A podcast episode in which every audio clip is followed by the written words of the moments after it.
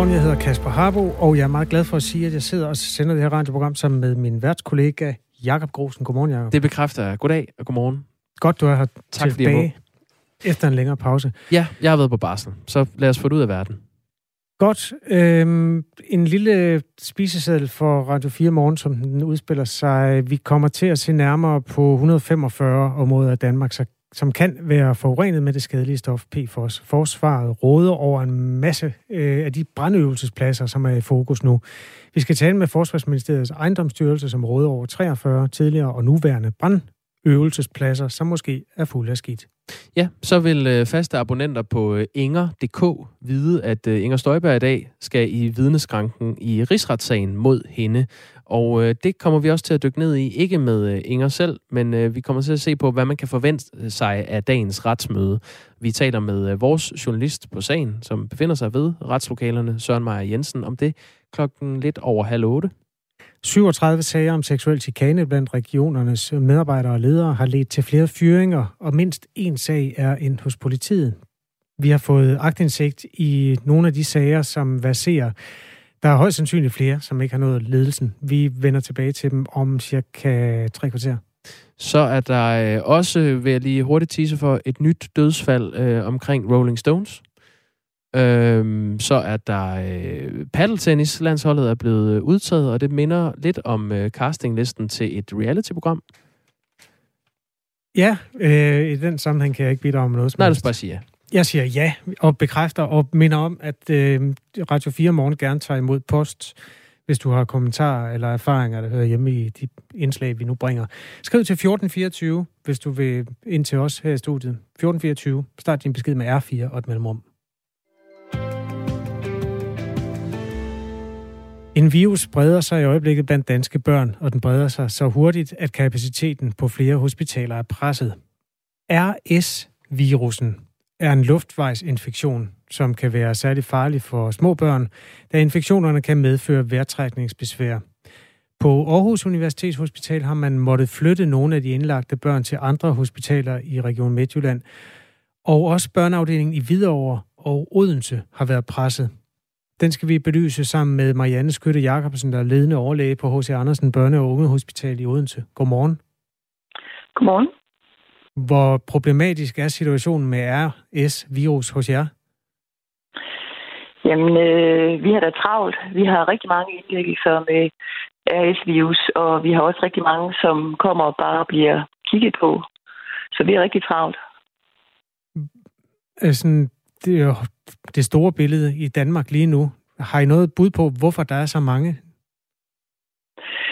Jamen, øh, budet er jo, øh, at det er fordi, at øh, samfundet er lukket op igen efter coronanedlukningen, og at øh, vi så i hele den periode ikke har haft RS-virus. Der plejer jo at være RS øh, hvert år, men øh, formentlig er vi jo ikke blevet øh, smittet med RS-virus, mens vi har været isoleret med corona.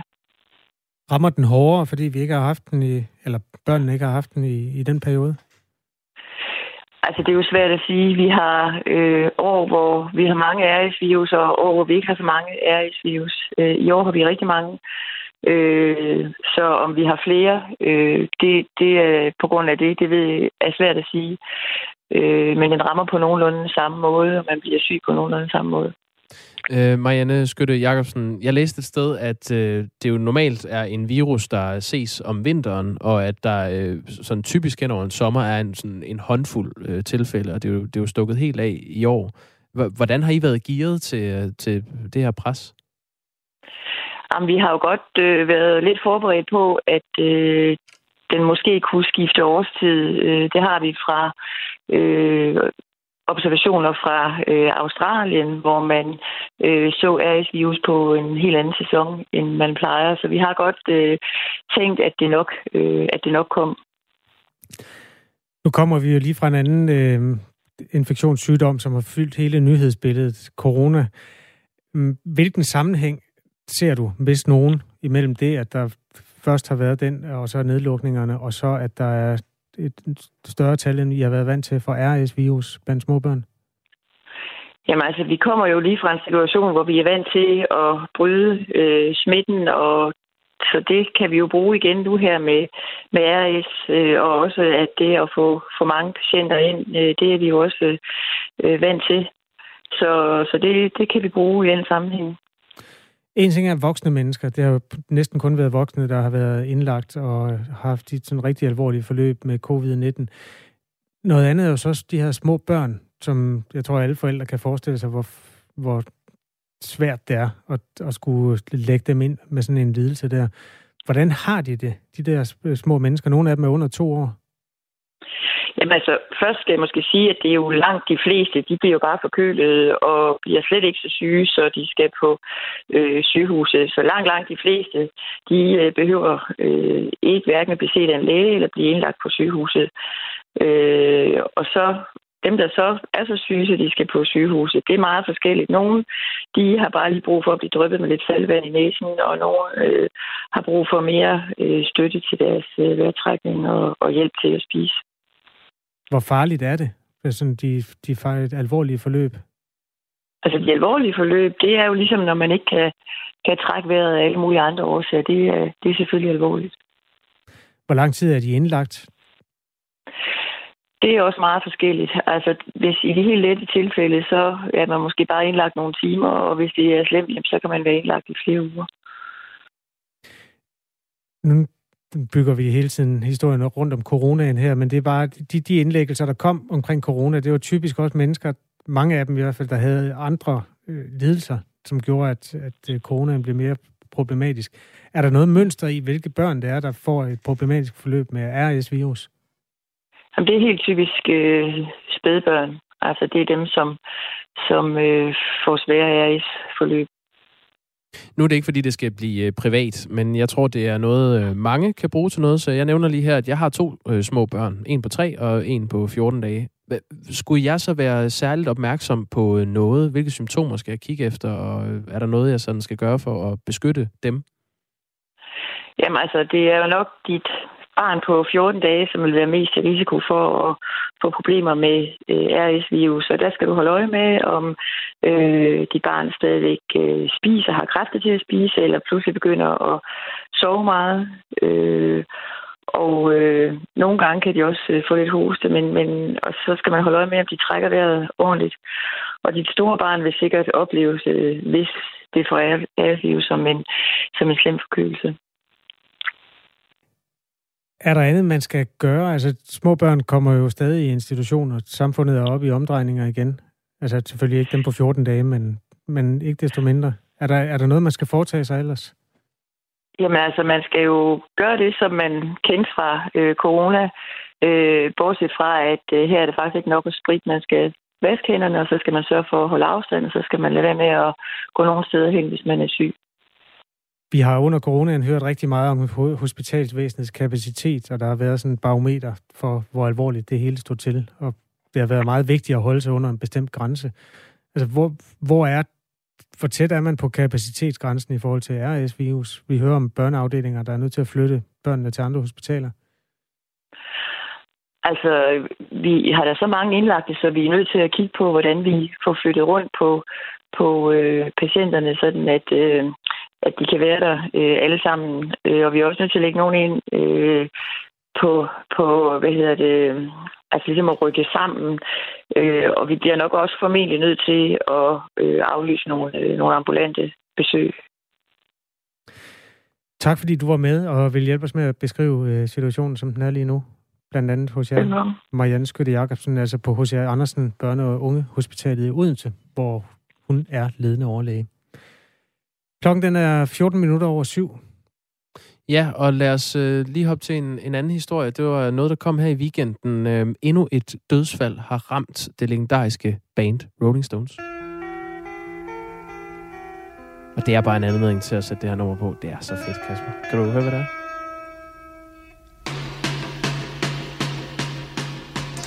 Hun er en stjerne på et dansegulv. Ja, Painted Black. Painted Black. Men det er jo ikke dem, vel? Det er jo ikke, det er jo ikke Keith Richards. Nej, det er ikke Keith Richards. Det er det, vi alle sammen sidder og tænker. Nej, det er det ikke. Uh, Charlie Watts, uh, trommeslæren, døde for et par uger siden. Og uh, nu Så gik det hverken værre bedre. End at den øh, tidligere turmanager, Mick Bridgen, har mistet livet. Okay. I en bizarre ulykke. Nå, okay. Jamen, det er ikke noget at grine af, øh, og vi skal prøve at servere den her nyhed uden der er ingen, der kender er manden. Det er også derfor, jeg er en lille smule. Nej, Du vil kun fortælle om ham, fordi Charlie Watts er død. Ellers vil den nyhed simpelthen ikke have ramt nogen platform overhovedet. Du har øh, sandsynligvis ret. Øh, han har dog også øh, arbejdet sammen med både Bob Dylan, øh, Joe Satriani, øh, Carlos Santana, manden med de hurtige øh, guitarfingre, øh, Van Morrison. Altså, han er en prominent mand. Nå. Han er død på øh, den måde, at han øh, få dage før sin egen død måtte øh, få sin 14 år gamle australske hyrdehund aflivet. Fordi den var... Øh, den var så syg, at den var stoppet med at spise. Og derfor ville han øh, på sin landejendom i Kalifornien... Nej, Ej, Kasper, det, vi, det vi kan simpelthen man nødt- Nej, det kan man ikke. I Prøv at slukke musikken. Ja, prøv vent. Hans hund, er, hans hund døde, og så døde han selv. Det er jo ikke Ja. noget at grine af. Nej, det er overhovedet ikke. Det er dybt tragisk, men Ja. ja. han, øhm, han gravede en grav øh, til den her hund, og så, faldt han, så kollapsede hullet, og så døde han. Hvad? Det er det, der er historien. Han gravede en grav for andre, men faldt selv i den. Hyrdehunden, ja.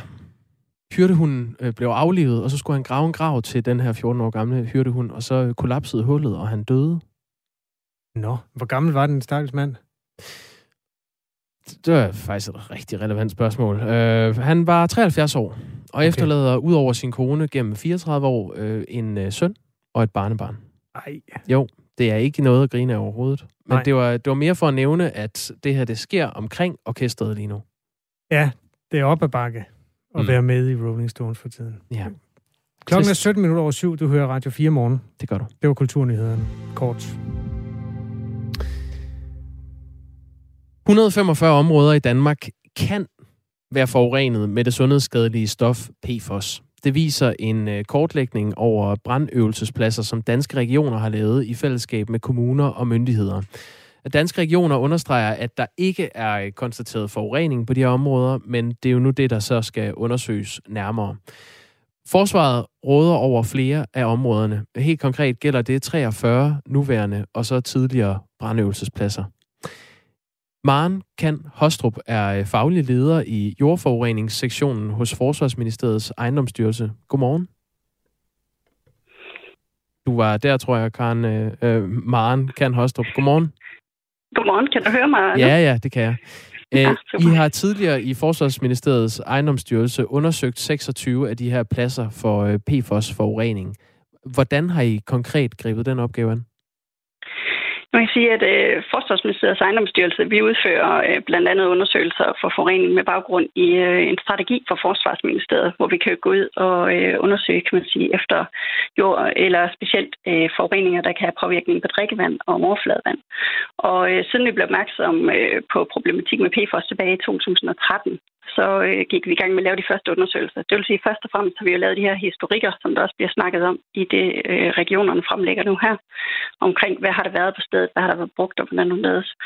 Og så har vi været ude at lave, kan man sige, sådan nogle traditionelle miljøundersøgelser, hvor vi laver nogle boringer, hvor vi har været ude og kigge på, hvad er der øh, i jord og, og vand, og specielt altså med fokus på øh, drikkevand og overfladevand. Øh, og vi kan se, kan man sige, vi startede lidt småt, og så har vi taget flere og flere steder med, sådan at det faktisk fylder en hel del af vores øh, undersøgelsesprogram hver år nu. Det er jo 145 områder i Danmark, der kan være forurenet med, øh, med det her stof, øh, PFOS. Og forsvaret råder så over 43 nuværende og tidligere brandøvelsespladser. Er det pladser, der er inkluderet i de 145 områder? Så langt de fleste, øh, vil jeg forvente, de, øh, de faktisk overlapper. Øh, vi kan se, at vi har leveret vores svar ind til Miljøstyrelsen samtidig med regionerne, men det er ikke blevet sammenkoordineret. Det er man i gang med lige nu. Men jeg vil forvente, at langt de fleste figurerer på regionernes lister også. Så man kan sige, at det er ikke vores skal ikke lægges oven i det, regionerne har. Øh, Der vil måske være nogle små steder, som øh, er gamle historiske, som øh, er på vores liste, men som ikke er i regionernes. Men de fleste vil jeg forvente, de, øh, de også er i regionernes lister. Det er jo sådan, at det her stof, øh, fluorstof PFOS, har været forbudt at bruge siden 2011. Men øh, det tager meget lang tid om at blive nedbrudt ude i naturen, og derfor kan nogle af de her tidligere brandøvelsespladser altså stadig være forurenet den dag i dag. Øh, nu har I så undersøgt 26 af de her pladser øh, tidligere. Hvor mange af dem var forurenet? Man kan sige, øh, nu er det jo et menneskeskabt stof, så egentlig skal der jo ikke være noget som helst af det ude i naturen. Øh, men når man lige bruger ordet forurening, så handler det jo tit om, kan man sige, også i forhold til, hvor høje er værdierne osv. Man kan sige, at langt de fleste de, de steder, vi har været ude at kigge, der har vi konstateret PFOS eller PFAS, som er den her store stofgruppe. Mm. Øhm, om vi lige, hvor mange vi ligger over og under de her kriterier nu, det, det er noget af det, vi skal ud og kigge på nu, fordi at, uh, der kommer de her nye kriterier fra Miljøstyrelsen hen over sommeren. Øh, men mange af stederne har vi fundet noget. Nogle steder næsten ingenting, og nogle steder har vi fundet det i større koncentrationer. PFOS har også øh, bredt sig uden for forsvarets øh, områder. Øh, TV MidtVest kunne i maj fortælle, at der er blevet fundet PFOS ved Karup Å, som ligger ved flyvestation Karup. Men I har ikke lavet nogen foranstaltninger, som skal sikre, at PFOS og andre øh, fluorstoffer ikke breder sig ud i, øh, i miljøet. Hvorfor har I ikke gjort det? Man kan sige, at øh, man skal huske på for det første, at stofferne de er anvendt lovligt i, øh, i den, al den tid, det har været anvendt. Vi udfaser PFOS, som vi skal, og de sidste år har vi også arbejdet på at udfase øh, PFAS, altså hele den store stofrumme fra vores brændskum. Øh, og så er det noget af det, vi arbejder på lige for tiden, det er at kigge øh, på øh, opbygning af brandøvelsespladserne. De er opbygget øh, ret forskelligt forskellige steder i landet, øh, alt efter hvornår de er blevet bygget. Øh, og det er noget, vi er i dialog med kommunerne om også, øh, altså med udledninger og hvad der kan komme på brandøvelsespladserne. Vi har mm. egentlig et ret godt samarbejde med kommunerne generelt omkring alle vores, alle de steder, vi har konstateret nogle forureninger. Men, men en ting er, hvad, hvad loven øh, tilsiger, man skal gøre. En anden ting er, at når man i maj finder ud af, at der er fundet PFOS ved Karup Å, som ligger ved, ved flyvestationen øh, Karup, hvorfor har I så valgt alligevel ikke at, at prøve at se, om man kunne øh, inddæmme det? Man skal sige, man skal, først og fremmest skal man jo vide, hvad man laver det gælder, man kan ikke, det nytter ikke noget, kan man sige, at bare fare ud og gøre noget. Vi skal også gøre det rigtige. Øh, og det er jo det, vi har oparbejdet øh, viden om igennem de sidste mange år, kan man sige. Vi har forsøgt at finde ud af præcis, da man blev opmærksom på stofgruppen tilbage i 13 i Danmark. Jamen, der havde vi jo ikke rigtig noget viden om, hvordan opfører det sig, hvad, hvad skal der ske. Og øh, der har vi jo arbejdet for, kan man sige, at, at komme frem med. Problemet er også tit, at øh, det er jo spredt over et større område tit med det her skum. Altså skummet er spredt over større område, så det er måske lidt sværere at finde en kilde, som hvis vi for eksempel har en liggende olietank eller andet. Så vi skal også, øh, det nytter ikke noget bare at fare ud og, øh, og bruge en masse penge på noget, som bagefter viser sig ikke at have nogen effekt. Vi skal gøre det rigtigt, når vi begynder at rense op. Hvor meget ved I om, om det har været til fare for miljø eller, eller mennesker?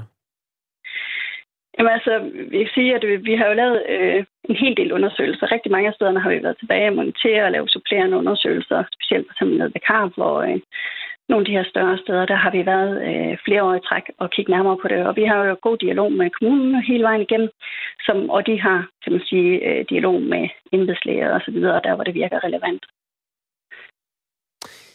Vil det være godt for miljøet og øh, eventuelt folkesundheden at lave foranstaltninger, så for eksempel PFOS ikke breder sig ud i, øh, i omgivelserne? det er det, man kalder et ledende spørgsmål. Øh, selvfølgelig vil det være det i, øh, i hvad så er det, øh, de steder, hvor det faktisk går ud og påvirker med miljø og sundhed. Så det tror jeg ikke, jeg kan svare anderledes på. Mm. Men I er sikre på, at det ikke er tilfældet ved Karbo, for eksempel? Øh, nej, det er det, vi er i god dialog med kommunen om, hvordan vi gør, og det vil jeg helst overlade til myndighederne at svare på den del af det, kan man sige. Mm. Noget af det, vi ellers går ud og kigger på for tiden, det er jo netop, at øh, vi har arbejdet frem imod det her. Det er jo frivillige undersøgelser, vi foretager os, øh, og øh, vi har øh, oparbejdet rigtig godt vidensgrundlag i de her steder, og kigget netop øh, rigtig meget på, hvad sker der og hvorhen. Og noget af det, der kommer til at ske øh, de næste år, det er, at vi har netop i forhold til Forsvarsministeriets strategi fået øh, mulighed for at gå ud og lave de første øh, øh, hvad hedder det, pilotprojekter øh, omkring oprensning. Vi er også blandt andet i gang med NATO, øh, og holder, skal gerne holde en stor workshop med dem omkring øh, netop de bedste oprensningsmuligheder. Hvordan gør man, øh, hvordan sikrer vi os, at når vi går ud og gør noget, det faktisk også har den ønskede effekt. Hvis man nu sidder og frygter, at man har spist øh, kød fra køer, som har græsset tæt på Karobo for eksempel, så, så vil du øh, sige, hold hesten, ingen, ingen panik. Så det er jo altid til folk der, øh, som alle andre steder, fordi at øh, vores miljøfaglighed går på, øh, kan man sige, den forureningsmæssige del. Har man nogle bekymringer, ligesom alle andre steder i landet, så skal man selvfølgelig henvende sig til sin kommune, øh, og den vil være indgangsvinkelen. Øh, umiddelbart er der jo blevet vurderet øh, ned omkring Karperum, at det i hvert fald ikke er et problem på nuværende tidspunkt. Mm. Nu er de her brandøvelsespladser så blevet kortlagt. Hvad er næste skridt for jer i Forsvarsministeriets ejendomsstyrelse? Jamen, øh, sige, at øh, at vi foretager løbende forureningsundersøgelser, ikke kun for PFAS, men også for øh, andre forurenende stoffer, som øh, kan være brugt på forsvarsministeriets arealer. Og der vil de her brandøvelsespladser brændøvelsespladser blive prioriteret sammen med dem. Man siger, at lige nu får PFAS-undersøgelser en høj prioritet. Og noget af det, vi skal ud og kigge, det er de steder, hvor vi ikke har lavet PFAS-undersøgelser endnu, altså de brændøvelsespladser, hvor vi ikke har lavet det. Der starter vi med de her historikker. Øh, som øh, regionerne også snakker om, så vi kan få kortlagt, hvad har egentlig været anvendt derude på stederne, og, øh, og hvor længe har de været anvendt osv. Og derefter øh, vil der komme nogle forureningsundersøgelser. Det er jo sådan med, med det her øh, PFOS-stof, at det er, det er det mest kendte og skadelige af PFAS-stofferne. Det har været forbudt mm. at bruge siden 2011. Det er ikke noget, man bruger i dag i forsvarssammenhæng, vel? Nej, det blev udfaset i 2011, øh, ligesom alle andre steder. Ja, altså det, det, det er ikke længere en bestanddel i det brændslukningsskum, man bruger for eksempel? Nej, det er det ikke. Nej. Øh, så. Øh... Og det har det ikke været siden. Og man kan sige, at i forhold til brændslukningsskum, der har vi også øh, udfaset øh, brugen af øh, PFAS flere steder. Altså, man sige, ikke kun det her PFOS, men arbejder øh, netop på, og kan man sige, udfase det helt af skummet. Du sidder jo, øh, Maren Kan Hostrup, som, som faglig leder i det, der hedder jordforureningssektionen i øh, Forsvarsministeriets ejendomsstyrelse, så det, det er simpelthen dig, der, der har den, den her, tænker jeg. Øh, hvor, hvor mange grå hår er I ved at få over øh, de her sager? Man kan sige, at, øh, at øh, da kursørsagen dukkede op, det var jo en, øh, det var en lidt en anden indgangsvinkel på det. Vi har haft rigtig meget fokus på specielt drikkevandet. Øh, selvfølgelig det har vi jo generelt i Danmark stor fokus på vores allesammens drikkevand.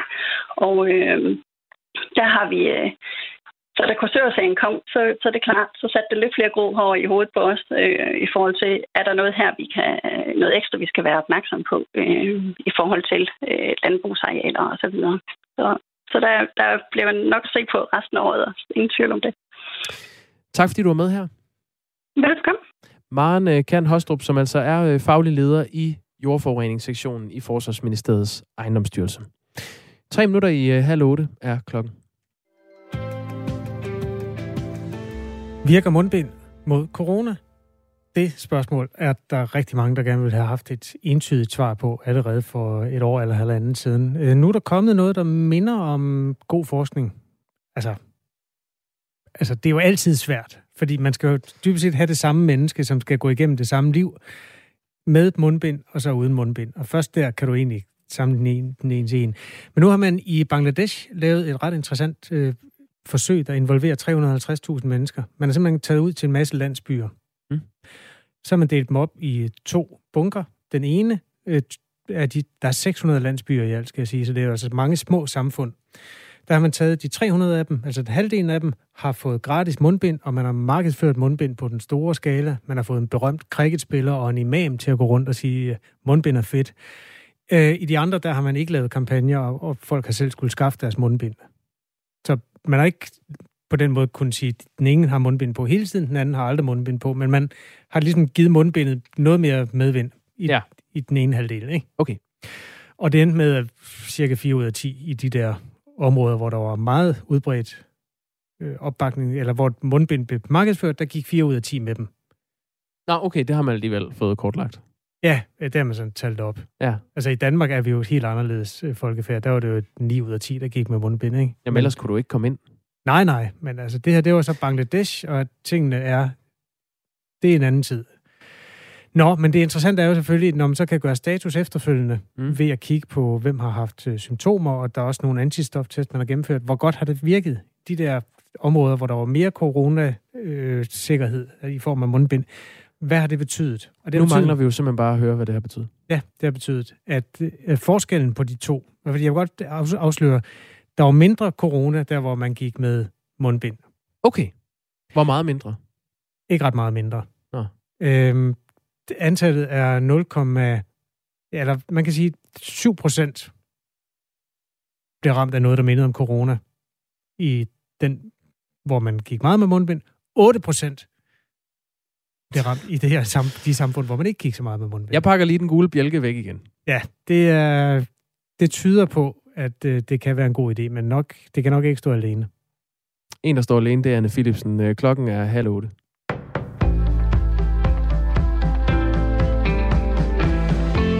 Jeg tænker også, at jeg har, jeg har jer i, i baghånden. Men uh, tak for ordet. Nu hvor uh, det skal handle om, at flere hospitaler er hårdt presset af børn, der bliver ramt af RS-virus i øjeblikket.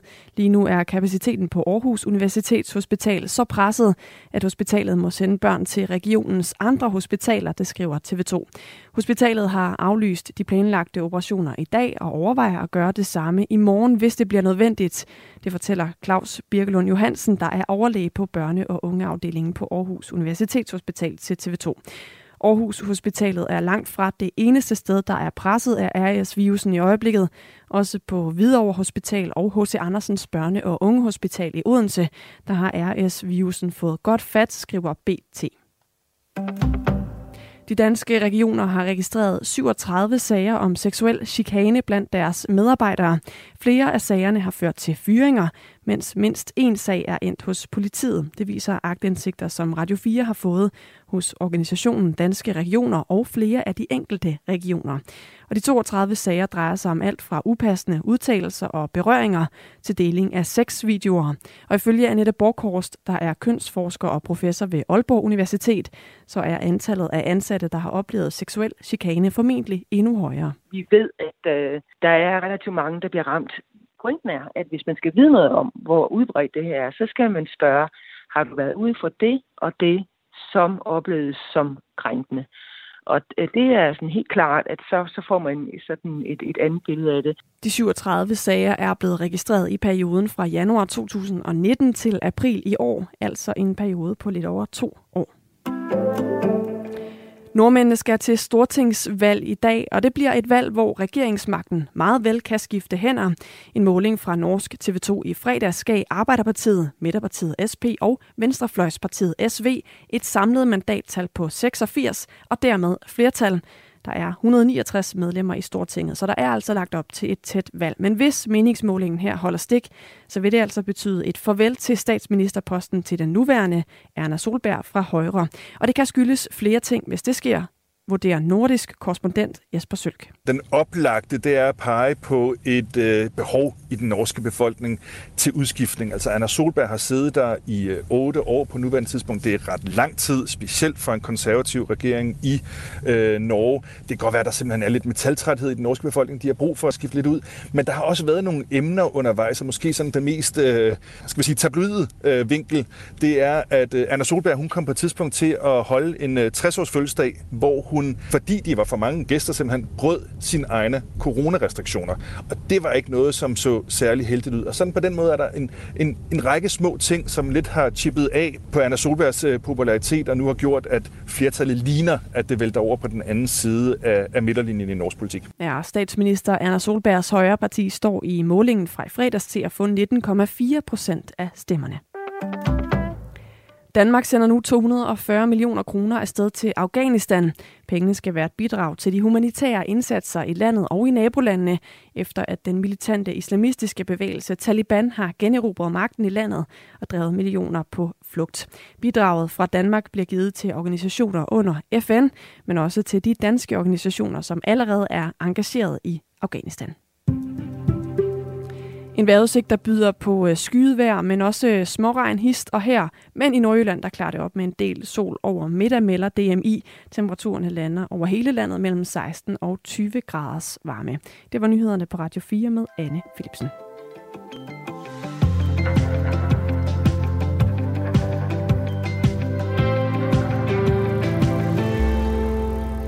Godmorgen. Radio 4 Morgen er programmet, og vi sender øh, halvanden time endnu med øh, stort og småt af det, der kommer til at ske i dag. Øh, for eksempel rigsretssagen mod Inger Støjberg. Den ser vi frem mod om lidt. Vi skal også se på øh, i alt 37 sager om seksuel krænkelse blandt medarbejdere i regionerne i Danmark. Den kommer vi til om cirka 10 minutter. Ja, og så er der øh, alt det, øh, det med mindre skrift også. Der er et øh, paddle-tennis-landshold, som er blevet udtaget til øh, EM, som øh, har nogle prominente navne, som vi godt kunne bruge lidt tid på at snakke om. Det her det er Radio 4 Morgen. Jakob Grosen og Kasper Harbo. Klokken den er 7.35. Tak fordi du er stået op og har tændt for radioen på præcis den her, de her koordinater. Hvis du har en holdning til det, vi taler om, så skriv ind på 1424. Start beskeden med R4, et mellemrum, og så havner den hos os. Det var vist det hele. Lad os komme i gang. Inger Støjberg, altså hovedpersonen, indtager i dag vidneskranken i rigsretssagen mod Inger Støjberg, den forhenværende minister for udlænding og integration, står anklaget for at udstede og fastholde en ulovlig instruks om at adskille mindreårige asylansøgere fra deres ægtefælle eller samleve uden undtagelser. Søren Meier Jensen følger sagen for os. Godmorgen. Godmorgen. Hvad forventer du i dag? Jamen, helt grundlæggende kan vi sige, at det er jo første gang, vi hører Inger Støjberg sige noget mere om den her tiltale mod hende inde i retssagen. Anklagerne får mulighed for at øh, udspørge og udfordre Inger Støjberg på hendes forløb, øh, som lidt frem til, at flere af de her asylpar de bliver adskilt. Senere hen øh, under Inger Støjbergs afhøring, der får forsvarerne også mulighed for at byde ind, og dommerne kan også bryde ind og stille spørgsmål, hvis de finder det nødvendigt. Har du nogen idé om, hvad hun vil sige?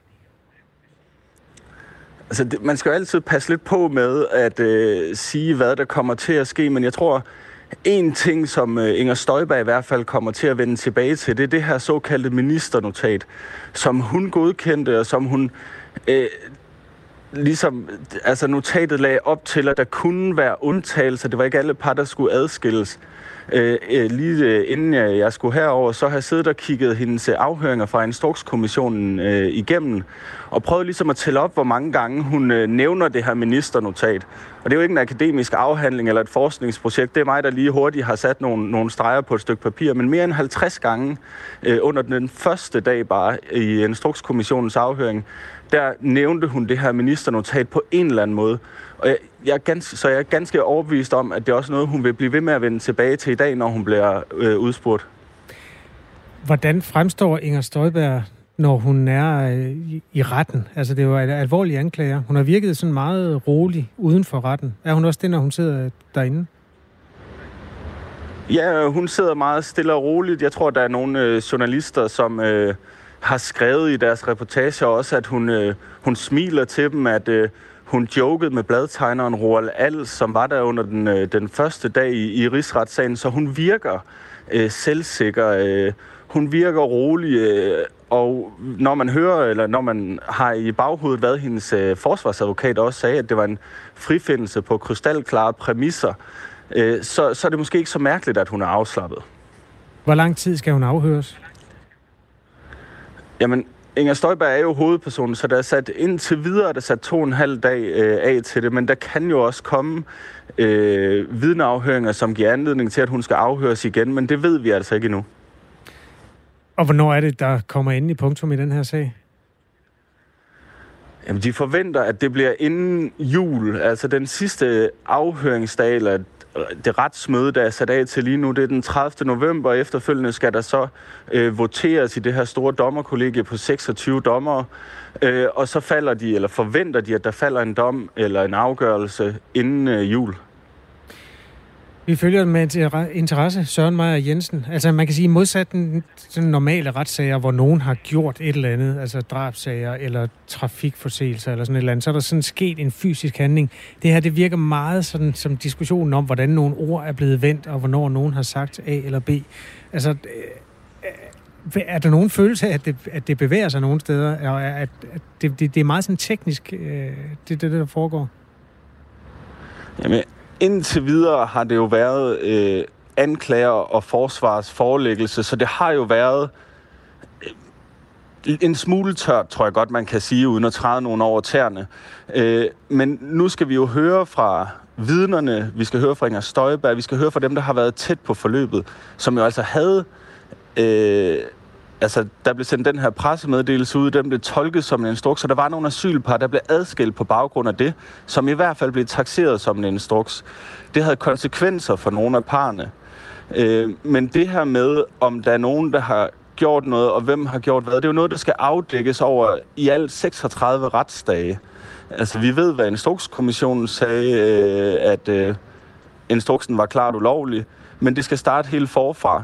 Øh, men hvis man snakker om beviser, altså rygende pistoler, en, en, en ordre, som Inger Støjberg har givet om, at øh, vi skal bryde, eller vi skal adskille asylpar, selvom det bryder loven, så findes den altså ikke det her. Så det, det er et forløb, der skal afdækkes over mange retsdage, inden øh, man ligesom kan begynde at se, hvilken, øh, hvilken retning det peger.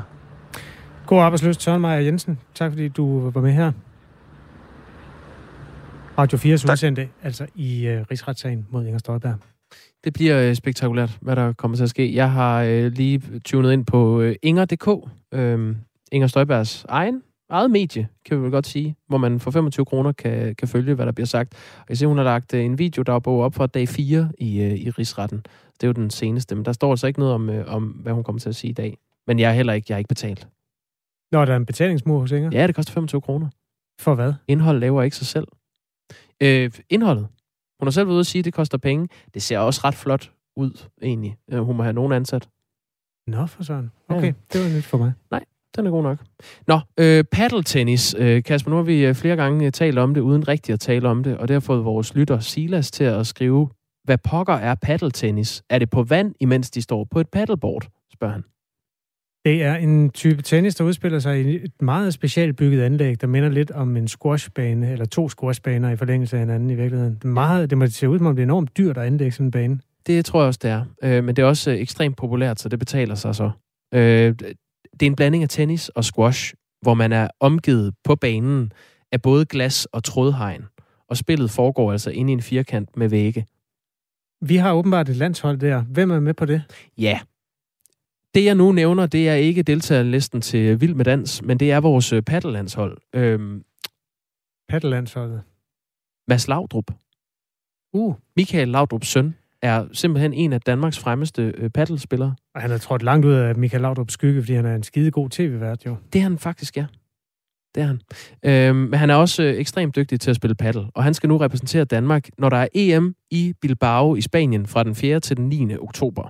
Men han er ikke den eneste, man kender i forvejen fra øh, noget andet. For eksempel øh, på kvindesiden er bordtennisspilleren Mia Skov, som jo har været i verdenseliten, mm. også en del af damelandsholdet. Så det er to tidligere topsportsfolk. Det er måske ikke så... Øh, det falder man ikke ned af stolen over. Er der ikke nogen øh, øh reality-typer? Eller hvad med øh, Gustav B. Hansen? Gustav Salinas? Nej, det er Gus Hansen. Pokerspilleren? Pokerspilleren. Ja, det er og, også øh, topsport. Øh, som i øvrigt også er... Som... Kaldte du det? Sport? Topsport, ja. Ja. Au. Han er også verdens bedste backgammon-spiller, har jeg hørt. En af dem i hvert fald. No. Men han er også øh, vildt dygtig til det. Øh, så kan jeg give dig øh, Johanne Axelsen. Oh. Hvor har du hørt det efternavn henne? Når Victor Axelsens øh, mor... Lille søster. Lille søster. Mor havde været øh, overskriften i sig selv. Det er bare et par af de navne, der øh, stiller op. Der er der også en masse andre dygtige mennesker, men øh, det er nogen, som simpelthen er kendt for, øh, for det, de øh, skal ned og repræsentere Danmark for, nemlig paddle. Prøv at sige paddelandsholdet 10 gange. Paddelandsholdet, paddelandsholdet, paddelandsholdet, paddelandsholdet, paddelandsholdet. Klokken er 7.43, du lytter til Radio 4 morgen.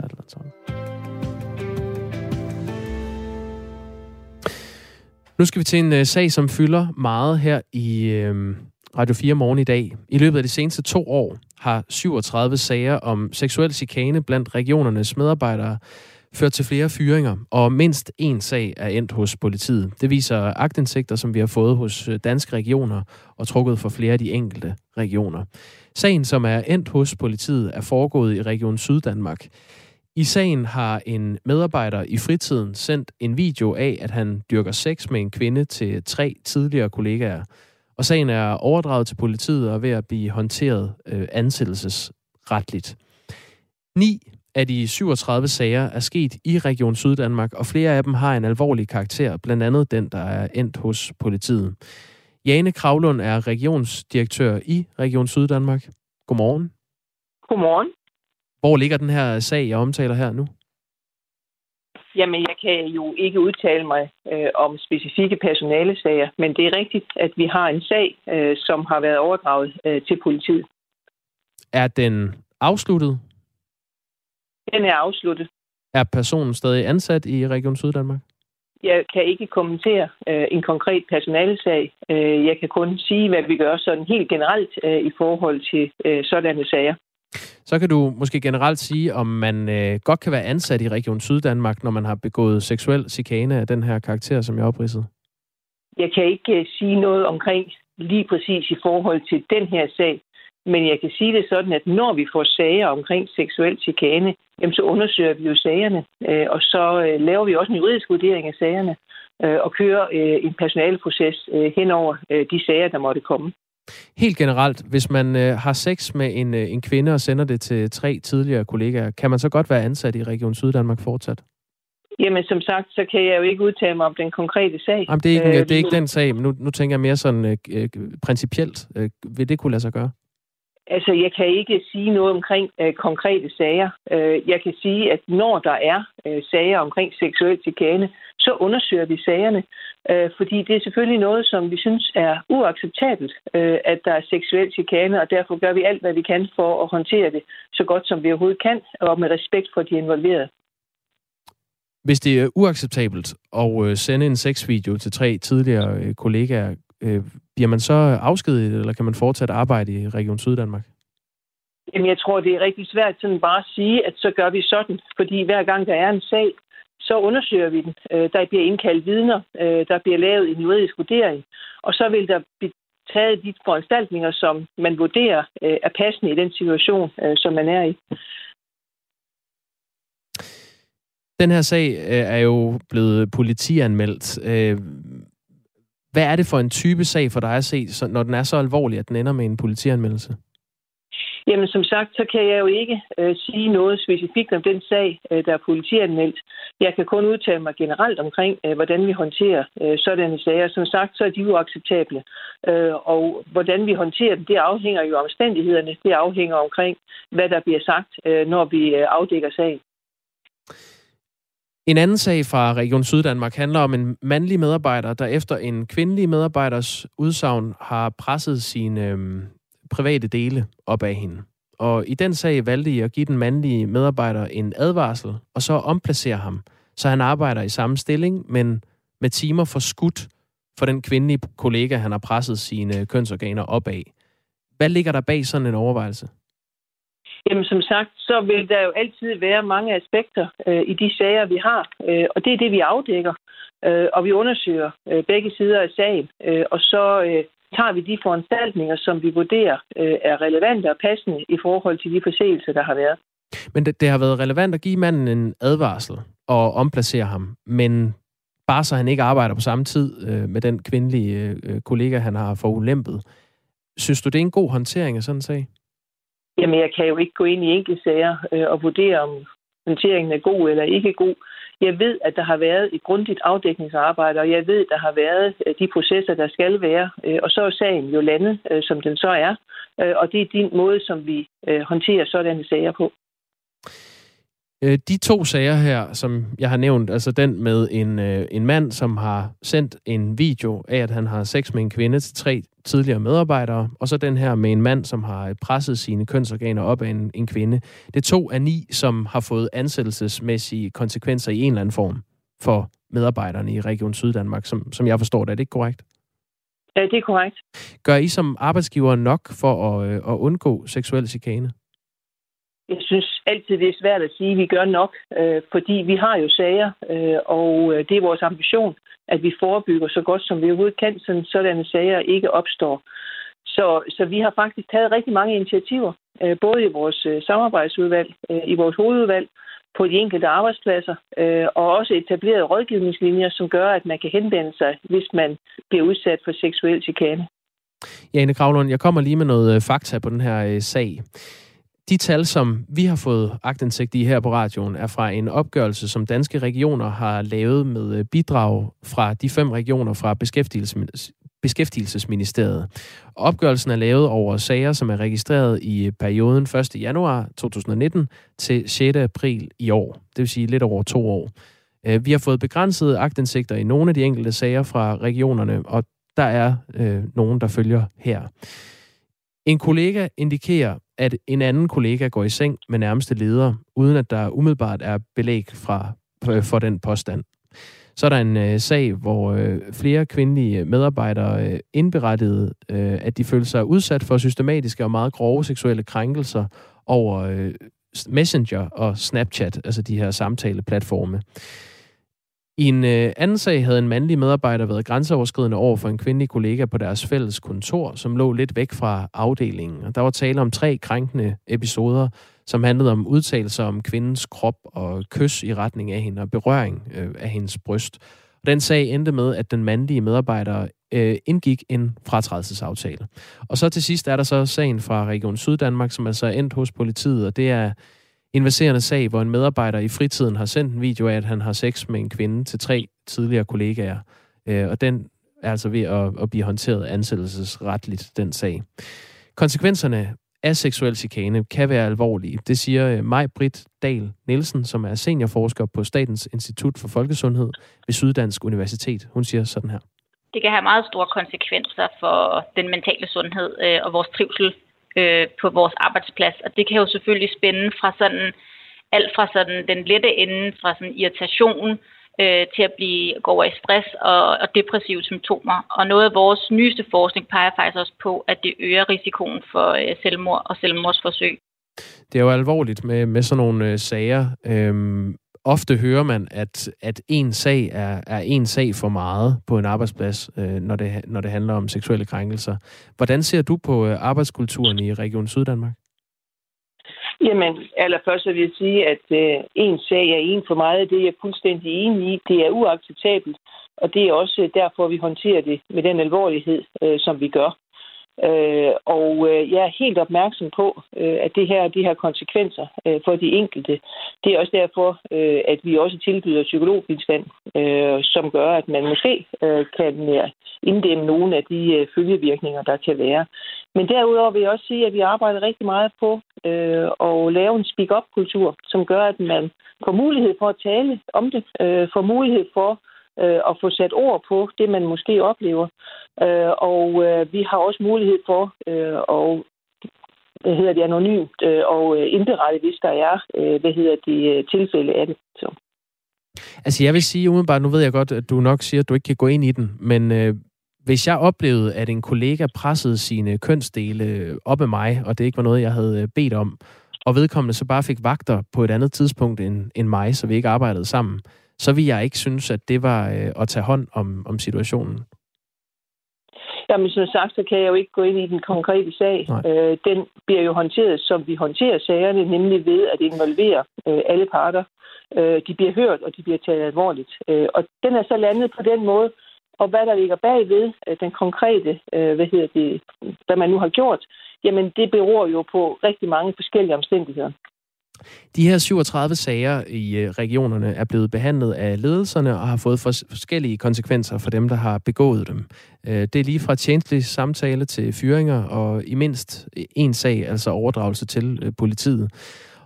Hvis man kigger på en periode på to år, så kan det være, at 37 sager ikke lyder af så meget, når der i 2019 var ansat 140.000 ansatte i regionerne. Men det har Annette Borghorst, som er kønsforsker og professor ved Aalborg Universitet, forholdt sig til for os, og hun mener ikke, at det her tal det dækker over alle, som er blevet udsat for seksuel chikane. Det burde være højere, hvis det skal fange, hvad der er. Ikke? Og der er det sådan, at vi, vi ved, at, øh, øh, at øh, der er relativt mange, der bliver ramt. Pointen er, at hvis man skal vide noget om, hvor udbredt det her er, så skal man spørge, har du været ude for det og det, som opleves som krænkende? Og øh, det er sådan helt klart, at så, så får man sådan et, et andet billede af det. Og der er, det, ligger det sådan 17-20 procent. Altså hvis man så tager de unge og praktikanter elever, så ligger det typisk højere. Det er altså det, øh, kønsforsker og professor ved Aalborg Universitet, Annette Borghorst, øh, siger om den sag. Så ifølge hende, så dækker de her 37 sager, og, øh, altså jeres ni i Region Syddanmark, ikke over, hvor mange der reelt er blevet udsat for øh, seksuel chikane i, i regionerne. Øhm, kan du garantere, at der ikke er flere sager om seksuel chikane blandt Region Syddanmarks medarbejdere, som bare ikke har nået jer i ledelsen? Ja, det, det kan jeg jo ikke garantere. Jeg tror da også, der kan være sager, som vi endnu ikke har set. Det er sådan set også derfor, vi gør rigtig meget for at skabe nogle rammer for øh, at få snakket om de sager, der måtte være, at få skabt nogle rammer, der gør, at øh, de enkelte medarbejdere er trygge ved øh, at fortælle om, øh, hvad det er, de har oplevet. Så vi gør faktisk rigtig meget forebyggelsesmæssigt for at få sagerne frem, så vi kan håndtere dem. Vil du sige, gør nok øh, for de medarbejdere, der bliver udsat for seksuel chikane, i forhold til at, at gå videre med det? Ja, det, jeg synes faktisk, vi gør rigtig meget. Øh, ordet nok, det er jo altid svært at, at ligesom sige, at det er nok det her. Det må vi jo vurdere på. Jeg synes, vi gør rigtig meget, og vi gør også rigtig meget i forhold til de studerende. For dem har vi jo også en aftale øh, med øh, skolerne om, øh, hvordan vi sætter fokus på dem. Så jeg synes faktisk, vi har været hele vejen rundt. Men om der kan gøres mere, øh, det, det må tiden jo vise. Øh, og hvis der kommer øh, forslag og initiativer, som kan medvirke til i endnu højere grad at, sætte øh, fokus på forebyggelse, jamen så er vi jo selvfølgelig åbne over for det. Det sagde Jane Kravlund, som er regionsdirektør i Region Syddanmark. Du skal have tak, fordi du var med. Selv tak. Og det er så i øh, Region Syddanmark, hvor øh, en af de her 37 sager har fundet øh, sted. Der er otte andre. Altså ni af de 37 sager er sket i Region Syddanmark. Men den ene, jeg omtaler, er den, som er blevet politianmeldt. Husk, at der har været hjemsendelse på grund af corona. Det står der i en sms, der er blevet sendt til 1424. Start din besked med R4 og et mellemrum. Ja, øh, Mariemme har skrevet, man burde skrive det tydeligt og klart i en arbejdsmiljøpolitik om sexikane og konsekvenser af det, ligesom mange andre ting. Og en tredje skriver, forstå det dog, hun kan ikke omtale disse sager. Og der kan man sige, hvis man gik ind i det interview med den forventning, at hun ville øh, omtale konkrete personer og udtale sig om konkrete sager, så gik man lidt skuffet derfra. Det kan man roligt sige. 4 minutter i 8 er klokken.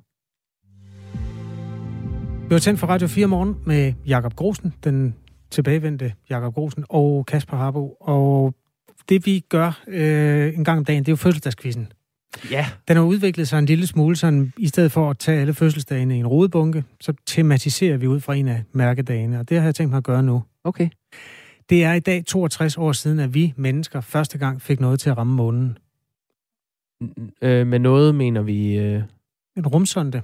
Ja. Det var et stykke rumfart, som blev lavet af Sovjetunionen. Rumsonden ramte månens overflade denne dag øh, for 62 år siden med fuld kraft og gik i tusind stykker, men der var udstyr ombord, der overlevede og sendte info hjem. Øhm, det har så været i 1959. Det er rigtigt. Tak. Hvad hed den? Du får tre valgmuligheder. Hed den Luna, Nikita eller Vodka? Nikita. Det er forkert. Den hed Luna. Luna. Ja. Eller faktisk Luna 2. Nå, okay. Ja, den var heller ikke helt nem. Tre spørgsmål. Nå, det giver jo mening. Luna, måne. Ja, men det, ja, ja, okay. Øhm, der var en geigertæller og alt muligt af ombord. Og man havde i øvrigt fra sovjetisk hold den idé, at man skulle fylde den med øhm, magnesium også, for så ville den springe i luften, og så kunne amerikanerne se, at man var nogen forle kåle i Sovjetunionen. Ej, den kolde krig, altså. Savner man den? ja, det tror jeg det nok, man gør. Øh, men jeg tænkte jo, der var jo det, alt det med Leica-hunden, der også blev sendt op og så videre, så ville det give mening, at man kaldte den Nikita. Men det gjorde man altså ikke. Nej. Fejl. Så gik der lidt tid, og så skete det her. Hvilket årstal er det? Oh, nej.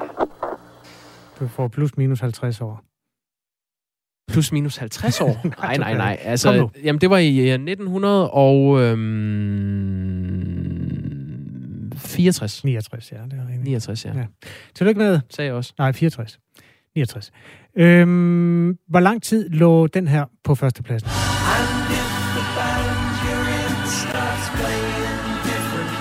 Åh, oh, hvor lækkert. The Dark Side of the Moon med Pink ja. Floyd. Ja, den røg jo direkte ind på den på førstepladsen på Billboard 200, som er den mest anerkendte hitliste af dem alle sammen. Og der blev den liggende noget tid. Ja. Hvor længe lå albumet The Dark Side of the Moon på Billboard 200? Her taler vi uger, ikke? Jo, du kan også tale over, for det var, det var en del uger. Tak for hjælpen. Velbekomme. Um, tre år. 15 år, ja. 15 år? Ja. Hold da op. Men det var også et godt album. Nej, jeg lyver lidt. Det var 14,5 år. 741 uger. Det er fair. Ja. Det, det var med min uh, hold da op. Jeg tror aldrig, jeg ikke har svaret rigtigt på noget i den her fødselsdagsquiz. Nej, og der er to spørgsmål tilbage. Du Nå, kan godt. lige nå det. Godt. Hvor mange måneder har Mars? Seks. to. ja. Sidste. Kom det hedder Phobos og Deimos. Det er græsk og betyder skræk og redsel. Ja. Øh, sidste spørgsmål, og det er et ja-nej-spørgsmål. Mm. Og det er jo sådan lidt relateret til det stykke musik, vi lige hørte fra Pink Floyd, ikke? Ja. Månens bagside, mm. er det det samme som The Dark Side of the Moon? Nej. Det er rigtigt, at det ikke er det. Yes! Hvorfor er det det? Du sagde bare, at det var et ja-nej-spørgsmål. Ja, nu skal du forklare, hvorfor. Månens bagside er den øh, side, der vender væk fra jorden. Hvorimod The Dark Side of the Moon, det er jo den side, der vender væk fra solen. Solen. Ja, Præcis. Nå, men det var en rigtig god månequiz, Jacob. Du har vundet... Du har ikke faktisk ikke vundet noget i dag. Nej, det tror jeg heller ikke, jeg har fortjent. Men jeg skal også lige tilbage. Det var det, er- jeg sagde. Jeg er i god form. Ja, og godt at have dig. Jeg, altså morgenholdet i dag, det er altså Jakob Grosen, der er vendt tilbage som morgenvært. Jeg hedder Kasper Harbo, og nu er der nyheder med Anne Philipsen klokken er 8.